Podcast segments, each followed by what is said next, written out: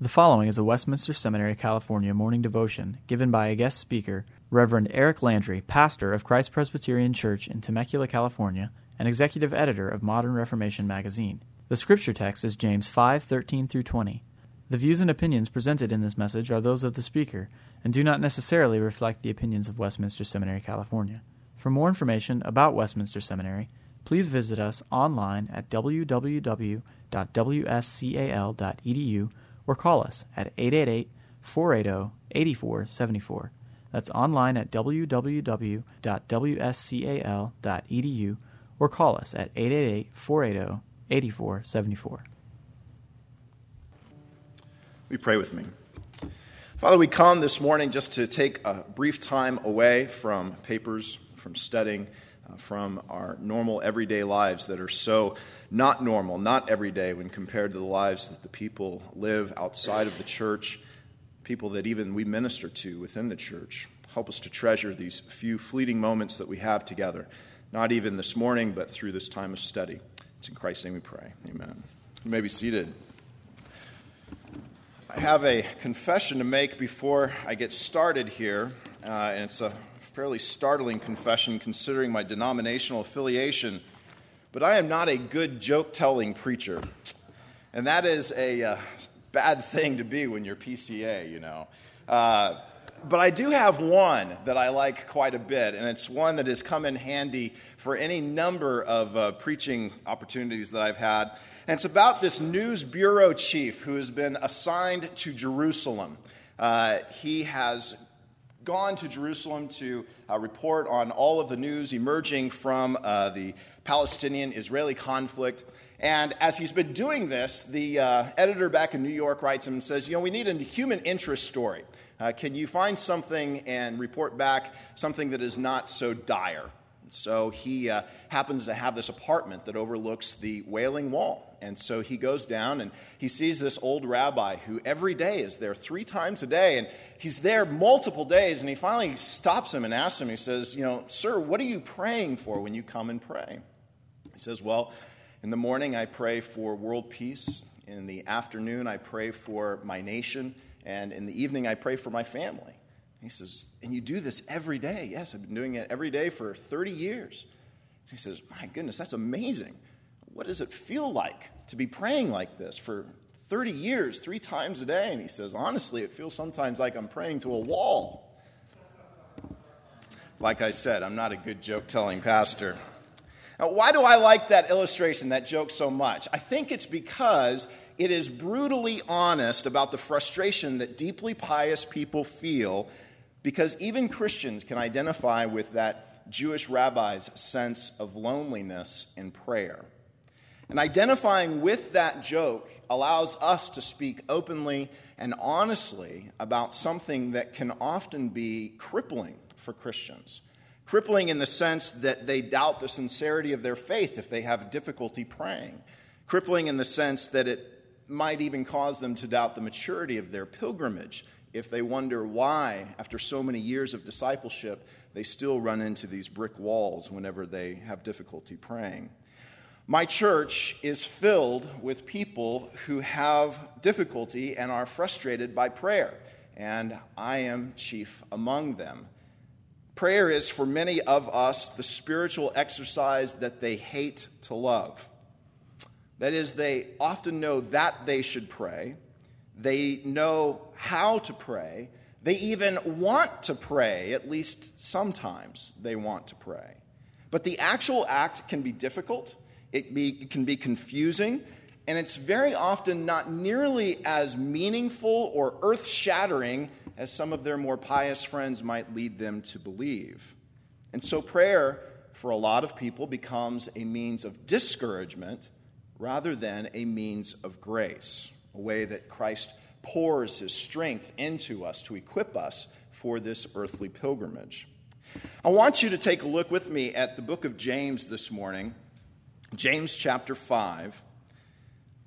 As James concludes his epistle, in this on the final verses verses 13 through 20 of James chapter 5 I think that he gives us three instances where a Christian's faith becomes a very real thing in everyday life. And it's interesting that two of those instances include prayer. Let me read for you verses 13 through 20. Is anyone among you suffering? Let him pray. Is anyone cheerful? Let him sing praise. Is anyone among you sick? Let him call for the elders of the church and let them pray over him, anointing him with oil in the name of the Lord. And the prayer of faith will save the one who is sick, and the Lord will raise him up. And if he has committed sins, he will be forgiven. Therefore, confess your sins to one another and pray for one another that you may be healed. The prayer of a righteous person has great power as it is working. Elijah was a man with a nature like ours, and he prayed fervently that it might not rain. And for three years and six months, it did not rain on the earth.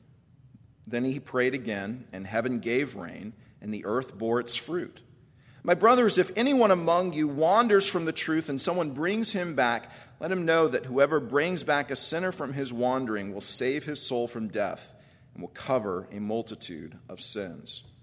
James recommends prayer and praise in different circumstances of life. He recommends prayer for healing and for spiritual restoration, prayer even one for the other. And I think even in this third expression in verses 19 and 20, you could arguably say that that also includes prayer in the process of restoring a brother to the faith. Now, this morning, we really only have time to look at the first example in, in verse 13. But I want you to see, as we look at this example and see it applied in these other examples as well, that prayer mediates the presence of God in our everyday pilgrim faith. Prayer mediates the presence of God in our everyday pilgrim faith. How does that happen? Well, look at the question that James asks in verse 13 Is anyone among you suffering? It's a very practical question.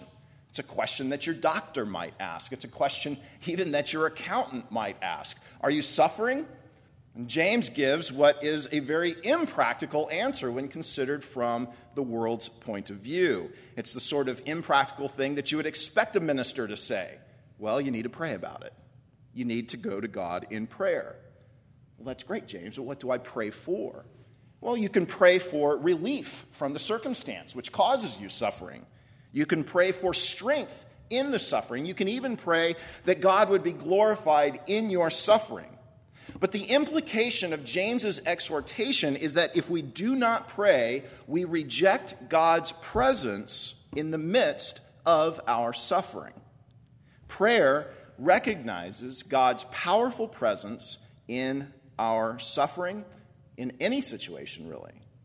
If we do not pray, we are telling ourselves and we're telling others that either God does not care about my suffering or God is powerless to do anything about my suffering.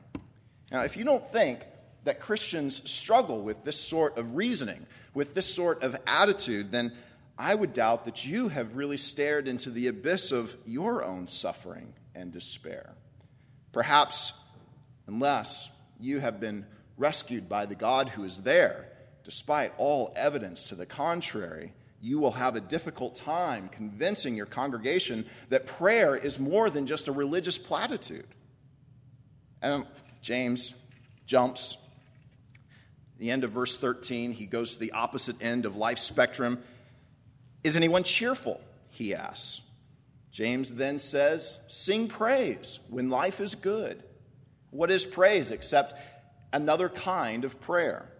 Our songs of praise are prayers themselves as we extol God, as we worship God. Prayer doesn't always have to include petition, sometimes it can be simply adoration.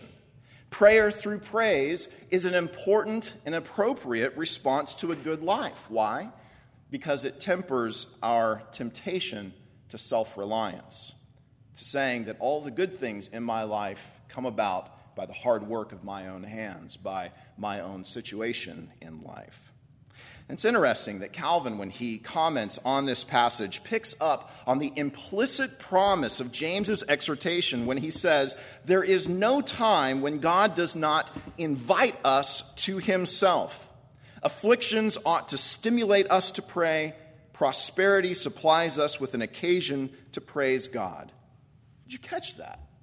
God uses our prayers in every circumstance to reveal himself to us and to invite us to himself, to help us to know and to experience his presence. But I think it's exactly that idea of God's nearness, his presence, that we find so difficult to comprehend. And I think that's what makes praying so hard sometimes. Sometimes we significantly feel and know God's presence, those all too rare mountaintop experiences.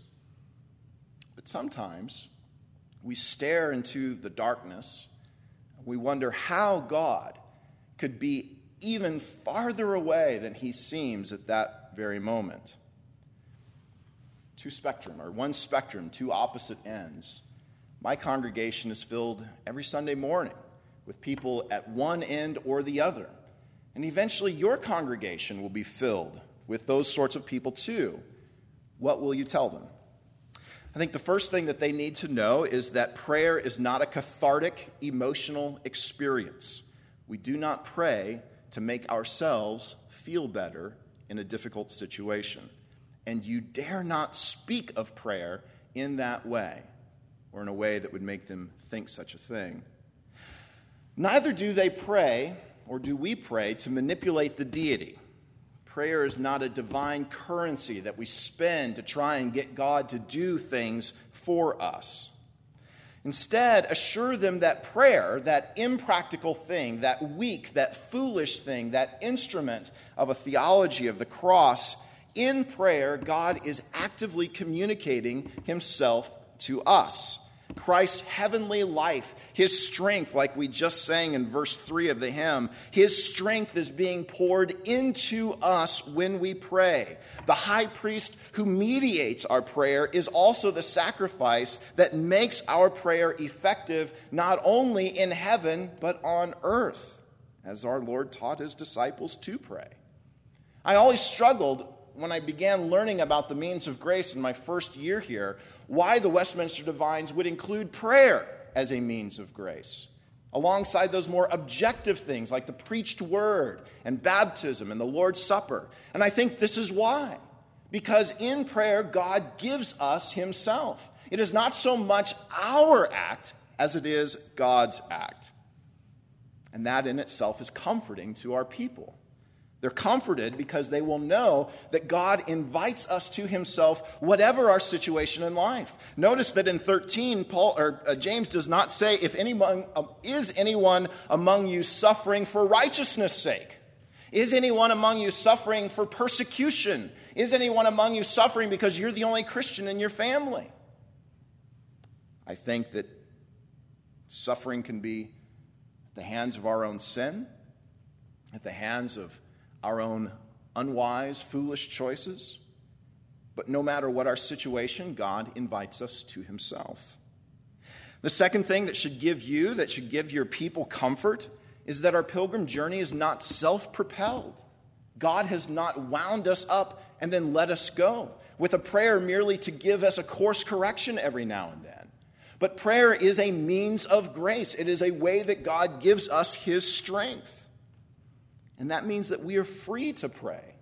For prayer doesn't become for us just one more spiritual exercise, but prayer truly is a means of grace. We do not use prayer to dress up our meager faith with fancy words, with lofty ideas, but instead, prayer strengthens us in whatever situation, whatever season of life we find ourselves in, so that we can believe the promise of prayer the promise that God in Christ is near to his people when they call on him. It is 1020, and I have been a student. So let us pray. Father, thank you that when we come to you, we do not speak to a wall, but we speak to a living God who actively gives of himself to us, poor, miserable, wretched, blind sinners that we are. We can offer nothing in return, but we feast on these words of life. Give us strength this day and every day.